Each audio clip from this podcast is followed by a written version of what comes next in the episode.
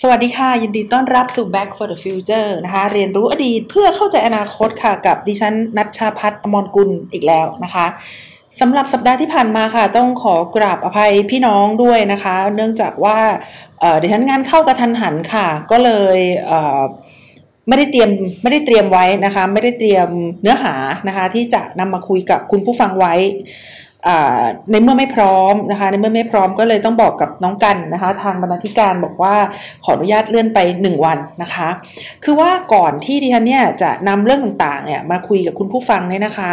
ก็ต้องบอกเลยว่าคอนเทนต์เนี่ยมันก็จะต้องแน่นนะคะ ไม่สามารถที่จะพูดโดยที่ไม่มีเนื้อหาสาระนะคะที่เรียกได้ว่า ทำให้คุณผู้ฟังเนี่ยเสียเวลาฟังดิฉันได้เลยนะคะ เพราะฉะนั้นก็ต้องบอกเลยว่าถ้าไม่พร้อมจริง ๆนะคะ ก็จะไม่หยิบเนื้อหานำมาพูดคุยนะคะสำหรับวันนี้นะคะก็ได้รีวิวเหตุการณ์หลาย ๆ เหตุการณ์ที่ผ่านมานะคะ ในบ้านเมืองเรานะคะ ในต่างประเทศแล้วเนี่ยก็พบว่าจริง ๆ แล้วมันมีหลายเรื่องนะคะที่น่าสนใจนะคะ ตั้งแต่เรื่องของม็อบ นะคะ เรื่องของม็อบเนี่ย ซึ่งช่วงช่วงนี้เนี่ยมีม็อบทุกวันเลยนะคะ มีม็อบทุกวันเลยดิฉันก็ค่อนข้างที่จะตกกระจายพอสมควรนะคะ ตอนที่ฟังข่าว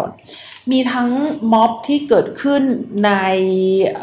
เขตพื้นที่ต่างๆนะคะ แล้วก็การประทะกันนะคะ ระหว่างผู้ชุมนุมกับ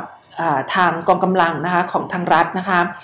เออดิฉันใช้ตัวอย่างเนี้ยในการสอนหนังสือด้วยนะคะ ก็คือนำไปสอนหนังสือแล้วก็บอกว่า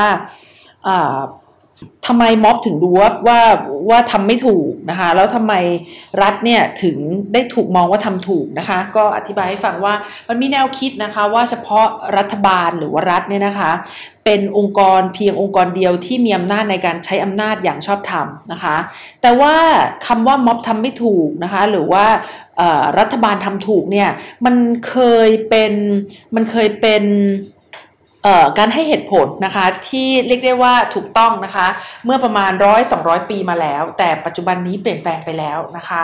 การกระทำของภาครัฐเนี่ยนะคะจะถูกจับจ้องนะคะจากสื่อต่างๆเนี่ยแล้วถ้าเกิดทำไปเกินกว่าเหตุนะคะ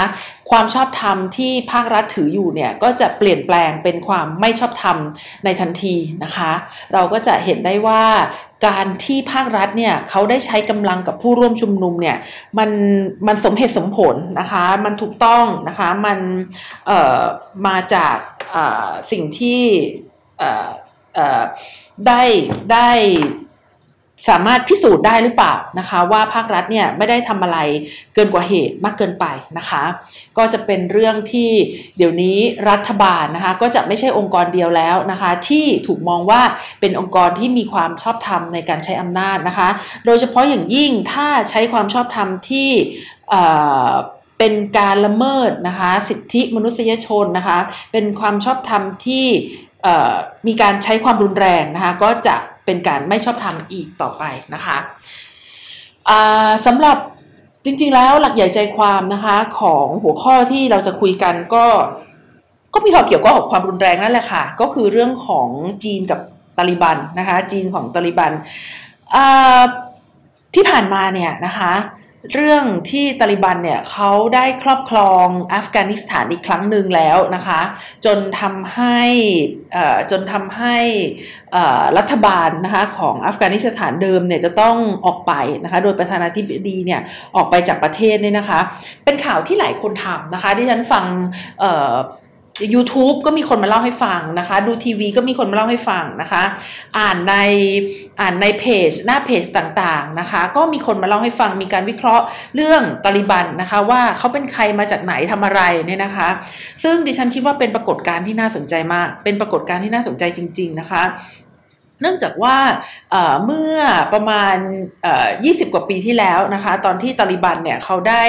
ครอบครองอัฟกานิสถานเนี่ยนะคะ ตอนนั้นเนี่ยผู้คนก็ยังไม่ได้ให้ความสนใจเท่าไหร่จนกระทั่งเขาไประเบิดนะคะ พระพุทธรูปนะคะ ที่เมืองบามิยันเนี่ยตอนนั้นเนี่ยคนก็เริ่มสนใจว่าตาลิบันคือใครทำไมต้องมาระเบิดพระพุทธรูปด้วยทำไมไม่อยู่ด้วยกัน แล้วก็ทำเป็นสถานที่ท่องเที่ยวนะคะ อะไรจะ extremist ขนาดนั้นมันเกิดอะไรขึ้นอะไรเป็นคำอธิบายของการกระทำดังกล่าวของตาลิบันนะคะ ก็ได้ทำให้ตาลิบันเนี่ยเขาได้มีชื่อเสียงในระดับโลกเลยทีเดียวนะคะ แล้วหลังจากนั้นเนี่ยได้มีปรากฏการณ์การก่อการร้ายนะคะ หลังจากเหตุการณ์ในวันๆนะคะ ก็ยิ่งทำให้ตาลิบันเนี่ยได้กลายเป็นตัวแสดงที่มีความเกี่ยวข้องกับอาชญากรระดับโลกนะคะ หรือว่าโอซามาบิลาดินเนี่ยมากมายเลยนะคะทีนี้นะคะทีนี้ การเข้าไปครอบครองนะคะอัฟกานิสถานอีกครั้งของตาลิบันเนี่ยจริง ๆ แล้วไม่ได้มีส่วนเกี่ยวข้องโดยตรงอะไรกับไทยนะคะหรือว่าชาวพุทธนะคะอย่างที่เคยมีเมื่อเมื่อครั้งที่แล้ว แต่ทำไมคนไทยสนใจนะคะอัฟกานิสถานมากมายขนาดนี้นะคะก็เป็นปรากฏการณ์ที่ดิฉันบอกได้เลยว่า มีความสุขนะคะที่หลาย ๆ สื่อเนี่ยให้ความสนใจกับตอริบันนะคะ ให้ความสนใจว่าเออตาลิบันเนี่ยเขาจะทำตามที่เขาสัญญาไหมนะคะเขาจะมีความเป็น extremist นะคะหรือว่าสุดขั้วนะคะน้อยลงหรือไม่นะคะจะจะทำอะไรนะคะจะเป็น new ตาลิบันหรือไม่เนี่ยนะคะ ทีนี้เวลาเราจะพูดกันถึงเรื่อง new ตาลิบันเนี่ยนะคะ เราก็จะต้องนะคะพูดถึงตัวแสดงอีกตัวแสดงหนึ่งที่ที่แปลกมากๆเลยนะคะ ที่วันนี้ดิฉันจะมาวิเคราะห์ให้ฟังนะคะ ก็คือจีนกับตาลิบันนะคะคำถามหลักๆ ที่ดิฉันจะนำมาพูดคุยในวันนี้นะคะ ก็คือว่า ทำไมจีนจะต้องทำดีกับตาลิบันขนาดนี้นะคะเอ่อตาลิบันเนี่ยเขาถูกมองว่าเป็นตัวร้ายไม่ใช่หรอนะคะเขาถูกมองว่าเป็นพวกสุดขั้วไม่ใช่หรอนะคะ มันมันมันเกิดอะไรขึ้นนะคะ จีนเขาไม่ค่อยชอบ extremist ไม่ใช่หรอนะคะ ดูอย่างนโยบายที่เขาทำกับซินเจียง หรือว่าชาวอุยกูนะคะว่าเอ๊ะจริง ๆ แล้วเขาไม่ชอบอะไรแบบนี้ไม่ใช่หรอ หรือว่านี่จะเป็นสิ่งหนึ่งนะคะที่เขาทำไว้เพื่อที่จะป้องกันนะคะไม่ให้อุยกูเนี่ยเข้ามาทำอะไรกับจีนหรือเปล่านะคะนี่ก็เป็นประเด็นที่น่าสนใจนะคะ คือในอดีตที่ผ่านมาเนี่ยตาลิบันเนี่ยเขาเป็นกลุ่มที่ถูกมองนะคะว่าชอบใช้ความรุนแรงนะคะ ใช้กำลังกดขี่ผู้หญิงนะคะ แล้วก็มีความสัมพันธ์นะคะกับกลุ่มที่กลุ่มที่มีความเชื่อมโยงนะคะกับการก่อการร้ายในความจำกัดความของจีนนะคะการแต่ว่าจริงๆแล้วก็ก็ก็ขึ้นอยู่กับ การมองนะคะ เอางี้ดีกว่าว่ามีความสัมพันธ์นะคะกับกลุ่มที่เขาเรียกว่าเตอร์กิสถานตะวันออกนะคะ ซึ่งกลุ่มเตอร์กิสถานตะวันออกเนี่ยมีความเชื่อมโยงกับซินเจียงนะคะ เราก็จะเห็นว่ามันมีปรากฏการณ์นะคะที่คนอุยกูนะคะคนซินเจียงเนี่ยเขาเข้ามาในไทยนะคะ เสร็จแล้วก็ใช้ไทยเนี่ยเป็นจุดที่ เดินทางนะคะไปที่เตอร์กีนะคะหรือว่าตรงนั้นก็จะเป็นเตอร์กีตะวันตกนะคะแล้วเขาก็จะมีเตอร์กีตะวันออกก็คือซินเจียงนี่แหละดิฉันคิดว่าเคยเคยคุยเรื่องอุยกู ให้คุณผู้ฟังฟังครั้งหนึ่งแล้วนะคะในเรื่องมู่หลานนะคะก็เล่าเรื่องมู่หลานแล้วก็เรื่องของเอเหตุการณ์ที่เกิดขึ้นในซินเจียงนะคะถ้าไม่ใช่รายการนี้อาจจะเป็นรายการอื่นนะคะแต่ว่าดิฉันจำได้ว่าเคยมีข้อมูลประมาณนี้อยู่นะคะ ทีนี้เอาละมาดูว่าในประเทศคือคือคือทั่วโลกดีกว่านะคะเขาก็มองตอริบันว่าเป็นกลุ่มที่ เป็นกลุ่มที่ชอบละเมิดนะคะเป็นกลุ่มที่ชอบละเมิด เป็นกลุ่มที่ชอบใช้ความรุนแรงอะไรต่างๆ เหล่านี้เนี่ยไม่ใช่เฉพาะชาวโลกเขามองอย่างนั้นนะคะ ชาวจีนนะคะ ชาวจีนเขาก็มองอย่างนั้นด้วยเนี่ย แล้วอยู่ๆจีนเนี่ยเขาเขาเปลี่ยนนโยบายอย่างฉับพลันแบบอ้าวเออก็ก็ไหนว่าไม่ชอบ โหรุนแรงไง แล้วทำไมถึงไปรับรองหรืออไม่ได้รับรองแต่ว่าไปไปถ่ายรูปไปออยู่กับผู้นำนะคะสูงสุดของของตาลิบันเนี่ยแล้วจะให้คนจีนรู้สึกยังไงนะคะ จะให้ประชาคมโลกรู้สึกยังไงนะคะความ ความไม่มั่นคงหรือว่าเหตุการณ์ที่เกิดขึ้นในอัฟกานิสถานเนี่ยเขาไม่ได้กระทบกับคนที่อยู่ในปากีสถานอยู่ในอัฟกานิสถานอย่างเดียวนะคะ แต่ยังกระทบกับผู้คนที่อยู่ในปากีสถานด้วยนะคะ ซึ่งปากีสถานเนี่ยเป็นเอ่อเป็นเขาเรียกว่าเป็นเอ่อพันธมิตร นะคะเป็นพันธมิตรด้านยุทธศาสตร์หลักนะคะในเรื่องของ Belt and Road Initiative นะคะหรือว่าในเรื่องของเส้นทางสายไหมทางบกสายใหม่นะคะที่จีนเนี่ยเขาได้ทำไว้นะคะ เพราะฉะนั้นเเราเราเลยมองว่าหนึ่งก็คือตาลิบันเนี่ยเขามีชื่อเสียงที่ไม่ดีนะคะสองก็คือตาลิบันเนี่ยเคยถูกมองว่ามีความสัมพันธ์นะคะกับกลุ่ม ผู้ก่อความไม่สงบนะคะในในซินเจียงนะคะและความไม่สงบหรือปัญหาต่างๆนะคะของตอริบันเนี่ยกับอัฟกานิสถานนะคะยังส่งผลกระทบต่อปากีสถานซึ่งเป็นพันธมิตรนะคะในด้านยุทธศาสตร์นะคะของประเทศจีนอีก แล้วแล้วมันยังไงนะคะมันทำแบบนี้มันดีหรือไม่นะคะ ต่อประเทศจีนเนี่ยวันนี้ดิฉันจะมาวิเคราะห์ให้ฟังค่ะ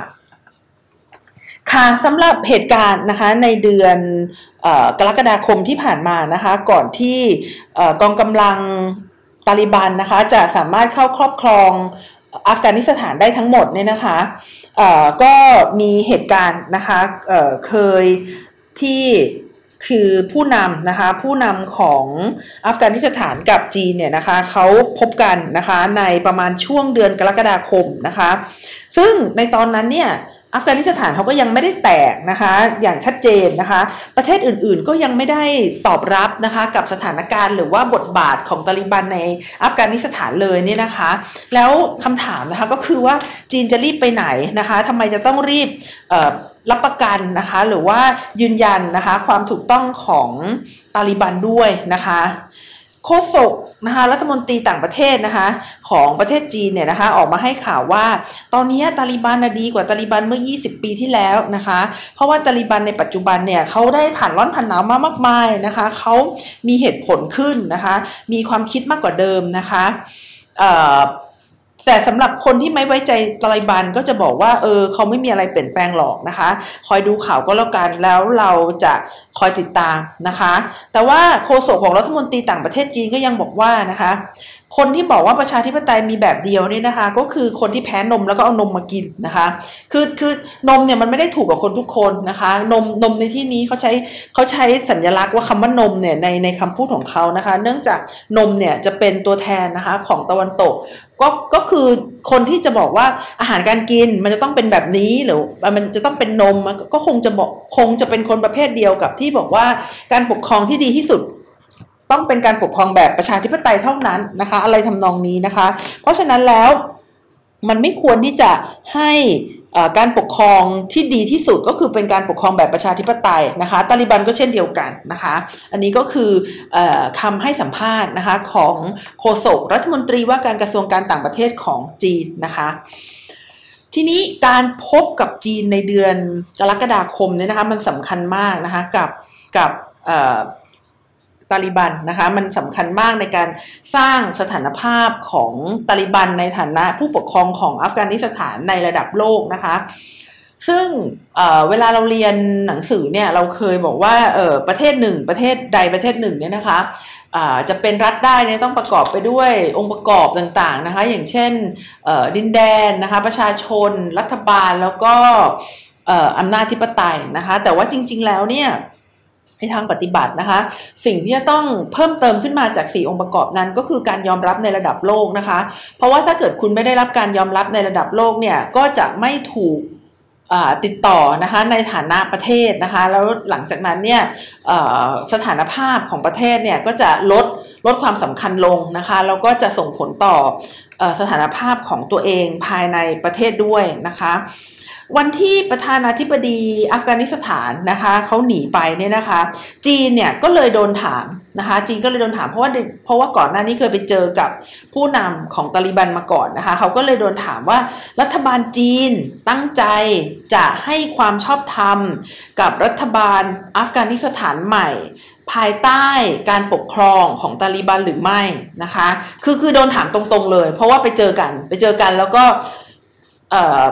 สถานการณ์ในอัฟกานิสถานเปลี่ยนทันทีนะคะเขาก็เลยไปถามจีนเลยว่าตกลงแล้วคุณจะยอมรับตาลีบันหรือไม่นะคะ จีนก็ตอบแบบการทูตนะคะก็คือ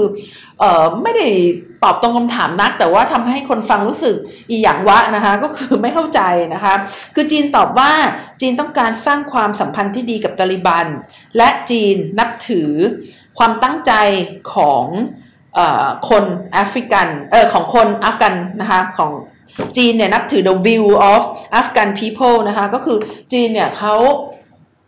เนับถือหรือว่ายอมรับนะคะการตัดสินใจของคนอัฟกันนั่นเองนะคะคำถามก็คือมันง่ายงั้นเลยเหรอนะคะมันมันมันเวลาจะได้อำนาจรัฐนี่มันไม่ต้องช่วงชิงหรือนะคะ หรือว่าเอ๊ะคนอัฟกันทุกคนเนี่ยเขาคิดเหมือนกันเลยหรืออะไรอย่างเงี้ยนะคะ การถอนตัวนะคะของสหรัฐอเมริกากับสถานภาพจีนในภูมิภาคเนี่ยอาจจะเป็นคำตอบก็ได้นะคะกับการที่ทำไมจีนนะคะถึงให้ความสำคัญนะคะกับตาลิบันมากมายเหลือเกินนะคะอาจจะอาจจะเป็นคำตอบนี้ก็ได้นะคะ เดี๋ยวดิฉันจะเล่าให้ฟังต่อไปนะคะ อเมริกาเนี่ยนะคะเขาพูดอย่างเป็นทางการนะคะ ก็คือพูดพูดให้มันเป็นทางการเมืองนั่นแหละว่า ไม่รู้ว่าจะทิ้งทหารไว้ในอัฟกานิสถานทำไมนะคะ กลับบ้านดีกว่านะคะ กลับไปดูแลคนอเมริกันดีกว่า เพราะว่าคนอัฟกันก็ไม่ใช่คนอเมริกันนะคะเอ่อฟังดังนี้แล้วเนี่ยนะคะก็ก็เลยดูหล่อดีนะคะ แต่ว่าจริงๆแล้วเนี่ยเขาอาจจะต้องการถอนกำลังมานะคะ เพื่อเพื่อเอ่อ ผลประโยชน์แห่งชาติของสหรัฐอเมริกาที่อื่นหรือเปล่านะคะ จะเป็นอินโดแปซิฟิกหรือเปล่านะคะ แต่ก็ต้องยอมรับนะคะว่าการถอนตัวของสหรัฐอเมริกาครั้งนี้เนี่ยจีนจะต้องเข้ามาอย่างแน่นอนเลยนะคะ จีนจะต้องเข้ามาอย่างแน่นอนก็คืออจีนจะต้องอ มองไปยังตะวันตกนะคะมองไปยังตะวันตกของประเทศตัวเองนะคะก็คือดินแดนแถบซินเจียงนะคะดินแดนแถบอัฟกานิสถานนะคะแถบอินเดียนี่แหละนะคะแต่ว่าทีนี้ปัญหาทางภาคตะวันออกนะคะก็คือไต้หวันกับฮ่องกงเนี่ยจริง ๆ ก็ยังไม่จบนะคะวันนี้ที่ฉันก็เลยจะมาวิเคราะห์ให้ฟังนะคะว่าจีนเนี่ยอมองเห็นอะไรในอัฟกานิสถานนะคะถึงได้เข้ามานะคะ เรื่องแรกนะคะก็คือว่า จีนจะเข้ามาแสวงหาผลประโยชน์นะคะในอัฟกานิสถานหรือไม่นะคะ คือจีนเข้ามาแล้วจะได้อะไรนะคะ ก็คือถามจริงๆค่ะว่าการที่จะเข้าไปใน อัฟกานิสถานเนี่ยของจีนเนี่ยจีนจะได้อะไรนะคะ จีนจะได้อะไรจะเปลี่ยนแปลงอะไรในอัฟกานิสถานได้นะคะ เพราะว่าถ้าเปรียบเทียบระหว่างสหรัฐอเมริกากับจีนเนี่ยเขาดำเนินนโยบายต่างกันนะคะสหรัฐอเมริกาเนี่ยเวลาเข้าไปในประเทศใดประเทศหนึ่งเนี่ยนะคะเขาจะไปเผยแพร่ลัทธิการเมืองแบบประชาธิปไตยนะคะ ไปพยายามนะคะมีอิทธิพลนะคะกับกับ ผู้นำประเทศนะคะ วิธีการคิดนะคะ วิธีการกำหนดนโยบายของประเทศนั้นๆนะคะ แต่ว่าจีนเนี่ยนะคะที่ผ่านมาเนี่ยนะคะเขาไม่มีนโยบายในการเข้าไปแทรกแซงหรือเปลี่ยนแปลงอุดมการณ์ของประเทศใดประเทศหนึ่งนะคะเขาไม่ได้ตั้งเข้าเข้าไปแล้วก็จะเข้าไปตั้งระบอบการปกครองนะคะเหมือนกับที่ทำใน ญี่ปุ่นนะคะญี่ปุ่นเกาหลีใต้นะคะหรือว่าที่พยายามทำในหลาย ๆ ประเทศเลยนะคะ จีนเนี่ยนะคะเขาอาจจะสนใจอัฟกานิสถานนะคะ ในฐานะยุทธศาสตร์ทางความมั่นคงมากกว่านะคะก็คือไม่ได้จะเข้าไปเปลี่ยนแปลงการปกครอง แล้วก็พยายามที่จะให้คนเอเชียกินนมนะคะแบบที่เขาไปบอกว่าสหรัฐอเมริกาต้องการทำอย่างนั้นนะคะ แล้วอัฟกานิสถานสำคัญอย่างไรกับจีนนะคะเขาก็คือสำคัญเพราะเขามองว่าอัฟกานิสถานนะคะเป็นที่ฟูมฟัก ผู้ก่อการร้ายนะคะเพื่อเข้ามาในประเทศจีนนะคะ เพราะฉะนั้นถ้าสามารถคืนดีนะคะหรือว่าสามารถสร้างความสัมพันธ์กับตาลีบันได้เนี่ยก็น่าจะนำไปสู่การที่ไม่ให้ผู้ก่อการร้ายอุยกูนะคะผู้ก่อการร้ายอุยกูนี้เป็นเป็นเป็นภาพลักษณ์หรือเป็นการมองจากจีนนะคะแต่ว่าอุยกูเนี่ยเขาอาจจะมองตัวเองว่าเป็นคนที่ต่อสู้เพื่อสิทธิของตัวเองนะคะ เพราะว่า พอไปอยู่ภายใต้จีนเนี่ยก็จะต้องเปลี่ยนวิธีการเปลี่ยนวิธีการดำรงชีวิตทุกๆ สิ่งทุก ๆ อย่างนะคะ ก็อาจจะไม่ไม่ไม่ตรงกันก็ได้นะคะ การให้คำจำกัดความอาจจะไม่ตรงกันก็ได้ แต่ถ้าดูจากมุมมองจีนเนี่ยเขาก็มองว่า การที่ไปไปสนับสนุนผู้นำตาลิบันในอัฟกานิสถาน แล้วก็ให้ผู้นำตาลิบันเนี่ยขึ้นมาครองอัฟกานิสถานแล้วเนี่ยอาจจะทำให้อัฟกานิสถานเนี่ยไม่ใช้ตัวเองหรือไม่ยอมให้คนอุยกูที่ต่อต้านการปกครองของจีนเนี่ยเข้ามาปักหลักนะคะอยู่ในอัฟกานิสถานก็ได้นะคะ แล้วก็อัฟกานิสถานเนี่ยนะคะ มีทรัพยากรธรรมชาตินะคะ แล้วก็น่าจะผนวกเข้าสู่ Belt and Road Initiative นะคะ แต่จะไปหวังมากก็ไม่ได้นะคะ เพราะว่าจีนเนี่ยนะคะไม่ได้ไม่ได้เข้าไปลงทุนนะคะในในอัฟกานิสถานเพื่อเพื่อ เพื่อยังไงอะ่ะคือคือตอนนี้จีนถ้าจะไปลงทุนในอัฟกานิสถานเนี่ย มันก็ต้องได้ผลตอบแทนไง แต่คุณดูอัฟกานิสถานสิว่าจะให้ผลตอบแทนอะไรกับจีน คือคือคือคือถ้าจะไปแล้วได้เงินไปในการสร้างรถ เออสร้างถนน สร้างสาธารณูปโภค สร้างสะพาน สร้างโน่นสร้างนี่ต่างๆอะแล้วแล้วใครจะจ่ายเงินให้จีน เพราะว่าดูสภาพของอัฟกานิสถานน่ะดูว่าเขาจะจ่ายเงินได้ไหมนะคะ แต่มีคนบอกว่าเขามีแลเอิร์ธไงแลเอิร์ธประมาณหนึ่งพันล้านเหรียญถึงสามพันล้านเหรียญอะไรประมาณเนี้ย แต่แต่แต่คือตอนตอนแรกที่ฉันก็อ่านข่าวนี้ฉันก็บอกว่า เออเออแต่ แต่พอดูว่าสหรัฐอเมริกาถอนกำลังออกมาเนี่ย เธอคือถ้าอัฟกานิสถานเขามีจริงอะ แล้วสหรัฐอเมริกาถอนกำลังออกมาทำไม อเมริกาไม่ได้สนใจแล้วเอิร์ธหรอ คือถ้ามีจริงอเมริกาควรจะสนใจปะเพราะว่าปีสองปีที่แล้วตอนที่สงครามทางการค้ากำลังพลิกๆอะจีนนะคะเขาเคยขู่อเมริกาว่าถ้ามาขึ้นภาษีสินค้าจีนมากๆเนี่ยจีนเขาจะ ระงับการส่งแร่เอิร์ธออกนอกประเทศนะ แล้วถ้าเกิดระงับการส่งแร่เอิร์ธออกนอกประเทศเนี่ย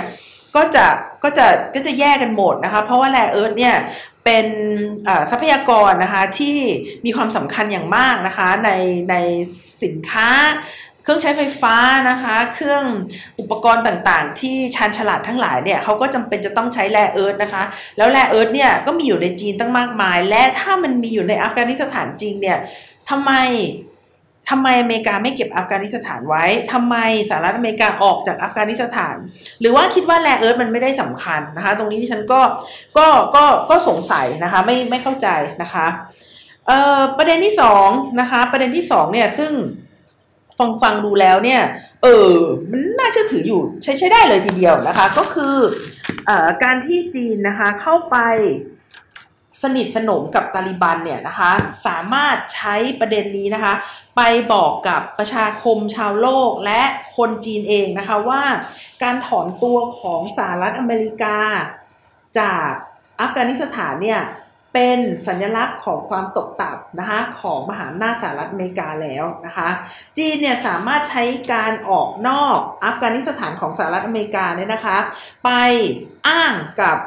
ประเทศอื่นๆนะคะหรือว่าไปอ้างกับคนในประเทศตัวเองได้ว่านะคะ ดูสิสหรัฐอเมริกานะคะสูญเสียศักยภาพ ในการเป็นผู้นำโลกที่มีศักยภาพและน่าเชื่อถือ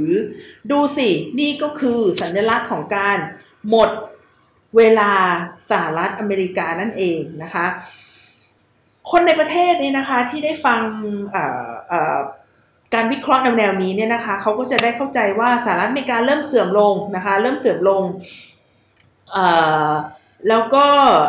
คือคือคือสามารถใช้ข้อความนี้นะคะบอกว่า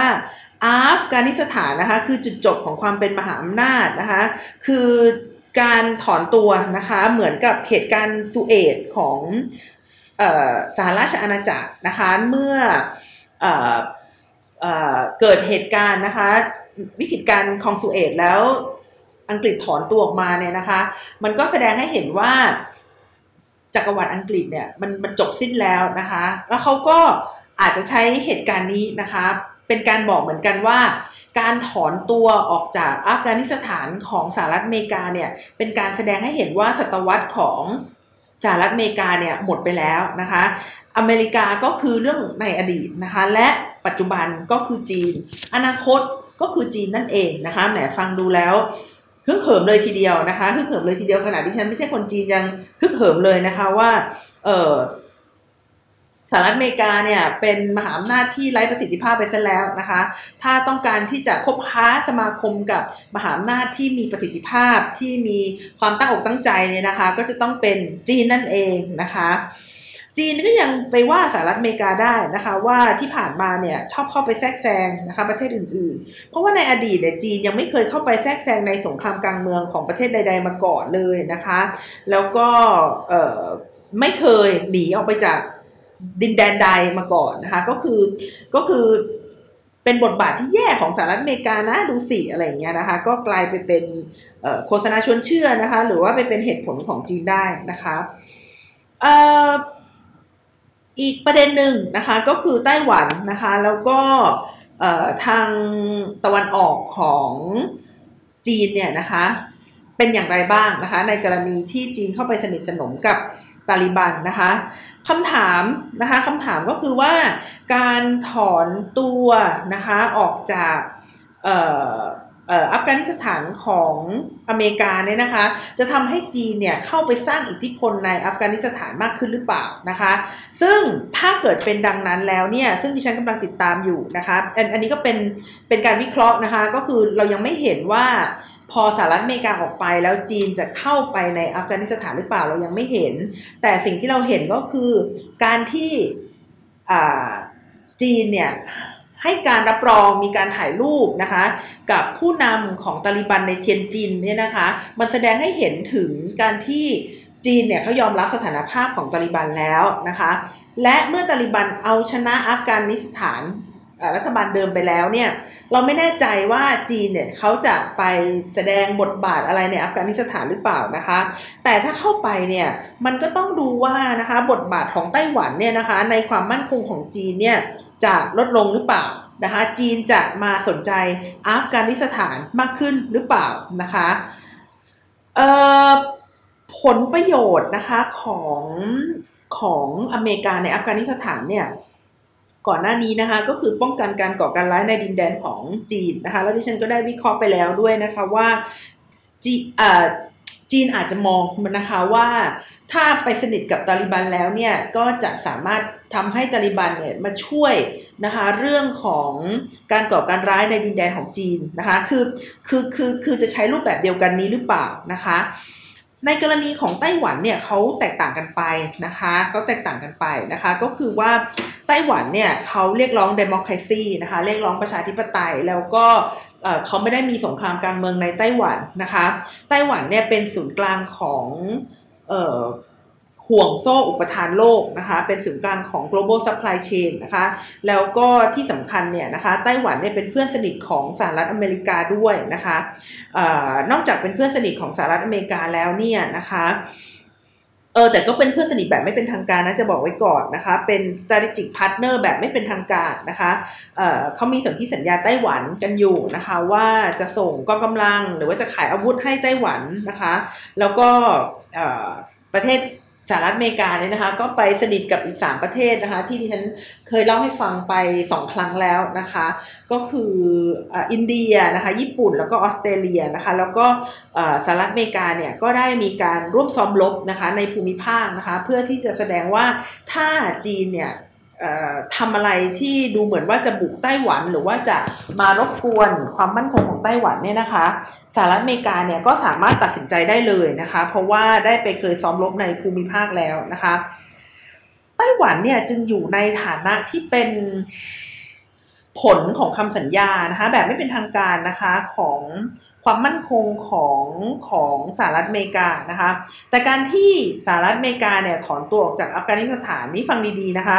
การที่สหรัฐอเมริกาเนี่ยถอนตัวออกจากอัฟกานิสถานเนี่ยนะคะ อาจจะโดนจีนนะคะนำมาใช้เป็นเครื่องอธิบายว่าดูสิอเมริกาเนี่ยไว้ใจไม่ได้นะคะบทว่าจะมาก็มาบทว่าจะไปก็ไป แล้วจะมาฝากความมั่นคงไว้กับเพื่อน ที่ไม่จริงใจแถมยังอยู่ไกลได้ยังไงนะคะ จะมาฝากความมั่นคงไว้กับเพื่อนที่ไม่จริงใจ แถมยังอยู่ไกลได้ทำไว้ทำไมนะคะทำไมนะคะทำไมไม่มาหาจีนนะคะ ซึ่งจีนเนี่ยก็จะเป็นประเทศที่ช่วยในเรื่องของความมั่นคงนะคะของไต้หวันได้ดีกว่าสหรัฐอเมริกาอยู่แล้ว จีนไม่เคยถอนตัวนะคะ และจีนก็ยังอยู่ใกล้อีกอะไรอย่างนี้เป็นต้นนะคะ เพราะฉะนั้นเนี่ยการ ถอนออกมาจากอัฟกานิสถานของสหรัฐอเมริกานะคะ ก็เลยจะนำมาสร้างภาพของความเป็นมหาอำนาจที่ดีให้กับจีนได้นะคะคำถามก็คือจริงเหรอนะคะค่ะนี่ก็จะเป็นนะคะการวิเคราะห์ของดิฉันนะคะ ซึ่งซึ่งก็เกิดขึ้นนะคะในช่วงระยะเวลาประมาณ 2 อาทิตย์นะคะ หลังจากที่ตาลิบันเนี่ยเขาได้ ประสบความสำเร็จนะคะในการครอบครองทั้งหมดนะคะของ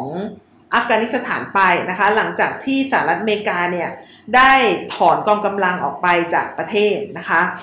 ก็คือเราจะมาดูกันนะคะ เราไม่ใช่เราจะนะคะคือเราได้มาพูดคุยกันไปแล้วนะคะว่าทำไมนะคะทำไมจีนเนี่ยถึงได้เข้าไปสนิทชิดเชื้อกับตาลิบันมากมายเหลือเกินนะคะทำไมต้องทำดีกับตาลิบัน ทั้งทั้งที่ตาลิบันเนี่ยนะคะถูกมองว่าเป็นผู้ก่อการร้ายนะคะ หรือว่าต้องการแสวงหาผลประโยชน์อะไรนะคะ หรือว่า ใช้ในการสร้างภาพลักษณ์นะคะที่ไม่ดีของสหรัฐอเมริกา แล้วก็ส่งเสริมภาพลักษณ์ที่ดีของตัวเองนะคะในทางความสัมพันธ์ระหว่างประเทศนะคะ หรือว่านำไปใช้ในการป้องกันนะคะไม่ให้มีการใช้ภูมิภาคอัฟกานิสถานเนี่ยในการ เข้ามาก่อการร้ายนะคะ ยังดินแดนของประเทศจีนนะคะ นี่ก็เป็นเหตุผลหลาย ๆ อย่างนะคะ ที่ได้นำหยิบยกมาพูดคุยกับคุณผู้ฟังในวันนี้นะคะสำหรับวันนี้ค่ะดิฉันนัชชาพัฒน์อมรกุลค่ะ ก็ต้องขอลาคุณผู้ฟังไปก่อนนะคะ สวัสดีค่ะ